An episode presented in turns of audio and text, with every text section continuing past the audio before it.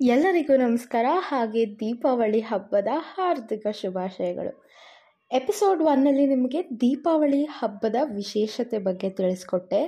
ಹಾಗೆ ದೀಪಾವಳಿಯ ಎರಡನೇ ದಿನ ನರಕ ಚತುರ್ದಶಿ ಹಾಗೂ ಇವತ್ತು ಅಮಾವಾಸ್ಯ. ನರಕ ಚತುರ್ದಶಿ ದಿನದ ವಿಶೇಷತೆಯನ್ನು ನಾನು ನಿಮಗೆ ಈ ಎಪಿಸೋಡ್ನಲ್ಲಿ ತಿಳಿಸ್ಕೊಡ್ತೀನಿ. Audio Jungle.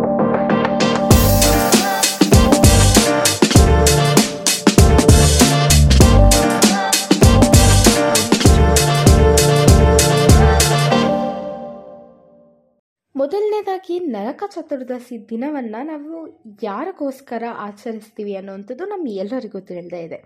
ಅದು ನರಕ ಅನ್ನುವಂತಹ ರಾಕ್ಷಸ ಶ್ರೀಕೃಷ್ಣ ಕೊಂದ ಹಾಗಾಗಿ ಇದು ನರಕ ಚತುರ್ದಶಿ ಅಂತ ಬಂತು ಅಂತ. ಇವನು ಭೂದೇವಿಯ ಮಗ ಹಾಗೂ ಪಾಕ್ ಜ್ಯೋತಿಪುರದ ರಾಜ. ಇವತ್ತಿನ ಅಸ್ಸಾಂನಲ್ಲಿ ಇರುವಂಥದ್ದು. ಮಹಾಬಲಿಷ್ಠನಾದ ಈ ನರಕಾಸುರ ಬ್ರಹ್ಮನನ್ನ ಒಲಿಸ್ಕೊತಾನೆ. ಇವನ ಅನುಗ್ರಹದಿಂದ ದೇವಸುರಗಳನ್ನು ಕೂಡ ಜಯಿಸ್ತಾನೆ. ಭೂಲೋಕದ ರಾಜರನ್ನ ಗೆದ್ದು ಹದಿನಾರು ಸಾವಿರ ಸುಂದರ ಕನ್ಯರನ್ನ ಅವನ ಸೆರೆಯಲ್ಲಿ ಇಟ್ಕೊತಾನೆ. ತಪನ ಮಗಳಾದ ಚತುರ್ದಶಿಯನ್ನ ಅಪಹರಿಸ್ತಾನೆ.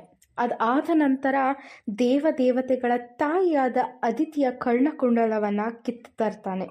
ಇಷ್ಟೆಲ್ಲ ಕಿರುಕುಳ ನೀಡ್ತಿದ್ದ ಈ ನರಕಾಸುರ ದೇವತೆಗಳೆಲ್ಲ ಪ್ರಾರ್ಥನೆ ಮಾಡ್ತಾರೆ ಶ್ರೀಕೃಷ್ಣನಿಗೆ. ಆಗ ಶ್ರೀಕೃಷ್ಣ ಸತ್ಯಭಾಮೆಯನ್ನು ಕರ್ಕೊಂಡು ಹೋಗ್ತಾನೆ ನರಕಾಸುರನನ್ನು ವಧೆ ಮಾಡೋಕ್ಕೆ.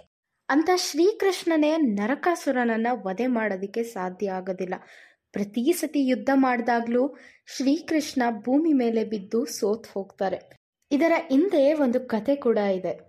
ನರಕಾಸುರ ಸಾಯ್ಬೇಕು ಅಂದರೆ ಒಂದು ಹೆಣ್ಣಿನ ರೂಪದಲ್ಲೇನೆ ಈ ಮನುಷ್ಯ ಸಾಯ್ಬೇಕು ಅನ್ನುವಂಥದ್ದು. ಹಾಗಾಗಿ ಈಗ ಬರ್ತಾರೆ ಸತ್ಯಭಾಮೆ. ಸತ್ಯಭಾಮೆ ಬಾಣವನ್ನು ತಗೊಂಡು ನರಕಾಸುರನನ್ನ ವಧೆ ಮಾಡ್ತಾರೆ. ಈ ವಿಜಯೋತ್ಸವದ ದಿನವೇ ಈ ನರಕ ಚತುರ್ಥಿಯ ದಿನ ದೀಪಾವಳಿಯಲ್ಲಿ ನಾವು ಆಚರಿಸೋದು.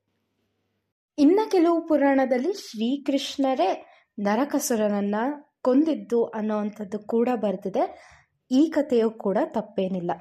ಅದಾದ ನಂತರ ಈ ದಿನವೇ ನರಕ ಚತುರ್ಥಿಯ ದಿನವನ್ನಾಗಿ ಯಾಕೆ ಆಚರಿಸ್ತೀವಿ ಅಂತ ಬಂದರೆ, ಇನ್ನು ಕೆಲವರಿಗೆ ನಂಬಿಕೆ ಕೂಡ ಇದೆ. ಸ್ವಾಮಿ ಹರ್ಷಾನಂದ ಪೂರ್ವೋಕ್ತದಲ್ಲಿ ಒಂದು ಮಾತನ್ನ ಹೇಳಿದ್ದಾರೆ. ಮೂಲತಃ ಈ ಮೃತ್ಯು ದೇವತೆಯು ನರಕಾಧಿಪತಿಯಾದ ಆ ಯಮನನ್ನ ಪೂಜಿಸಿ, ನರಕದ ಶಿಕ್ಷೆಯಿಂದ ಪಾರು ಮಾಡು ಅಂತ ಬೇಡಿಕೊಳ್ಳುವ ದಿನ ಇದಾಗಿದೆ ಅಂತ. ಇದರ ಅರ್ಥ ಏನು ಅಂತ ಯಾರಾದರೂ ಕೇಳೋದಾದ್ರೆ ನರಕ ಅಂತಂದರೆ ಸಾಮಾನ್ಯವಾಗಿ ಕತ್ಲೆ, ಕಷ್ಟ, ಅಜ್ಞಾನ ಎಂಬ ಅರ್ಥ ಬರುತ್ತೆ.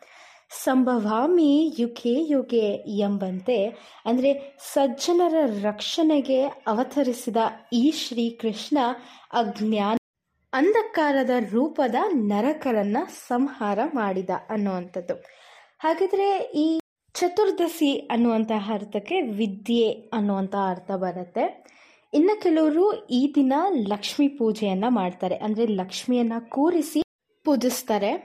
ಅಂದರೆ ಸದ್ವಿದ್ಯೆ ಎಲ್ಲಿ ನೆಲೆಸಿರುತ್ತೋ ಅಲ್ಲಿ ಸಮೃದ್ಧಿ ತಾನಾಗೆ ಒಲಿಯುತ್ತೆ ಅನ್ನುವಂತಹ ನಂಬಿಕೆ. ಅದೇ ಲಕ್ಷ್ಮಿ ಪೂಜೆಯನ್ನಾಗಿ ಈ ದಿನವನ್ನು ನಾವು ಆಚರಿಸ್ತೀವಿ. ರಾಕ್ಷಸ ಗುಣಗಳೆಲ್ಲ ಕಳೆದು ಸದ್ಗತಿಯನ್ನ ಪಡೆಯೋ ಅಂತಹ ದಿನವೇ ಈ ದಿನದ ಮಹತ್ವವಾಗಿದೆ. ಇಷ್ಟೆಲ್ಲ ಇವತ್ತಿನ ಎಪಿಸೋಡ್ನಲ್ಲಿ ನರಕ ಚತುರ್ಥಿ ದಿನವನ್ನು ನಾವು ಯಾಕೆ ಆಚರಿಸ್ತೀವಿ ಅಂತ ತಿಳ್ಕೊಂಡ್ವಿ. ನಾಳಿನ ಎಪಿಸೋಡ್ನಲ್ಲಿ ನಿಮಗೆ ನರಕಾಸುರನೆಂಬ ಅರ್ಥವನ್ನು ಹಾಗೆ ನಾವು ಈ ದಿನ ಎಳ್ಳೆಣ್ಣೆಯನ್ನು ಹಚ್ಕೊಂಡು ಯಾಕೆ ಸ್ನಾನ ಮಾಡ್ತೀವಿ ಅನ್ನುವಂತಹ ಮಾಹಿತಿ ನಾಳಿನ ಎಪಿಸೋಡ್ನಲ್ಲಿ ನಿಮಗೆ ತಿಳಿಸ್ಕೊಡ್ತೀನಿ. ಇದು ಎಲ್ಲದಕ್ಕೆ ಕೇಳ್ತಾ ಇರಿ ಹರ್ಷತಾಸ್ ವಾಯ್ಸ್ ಡಾಟ್ ಎನ್. ನಮಸ್ಕಾರ.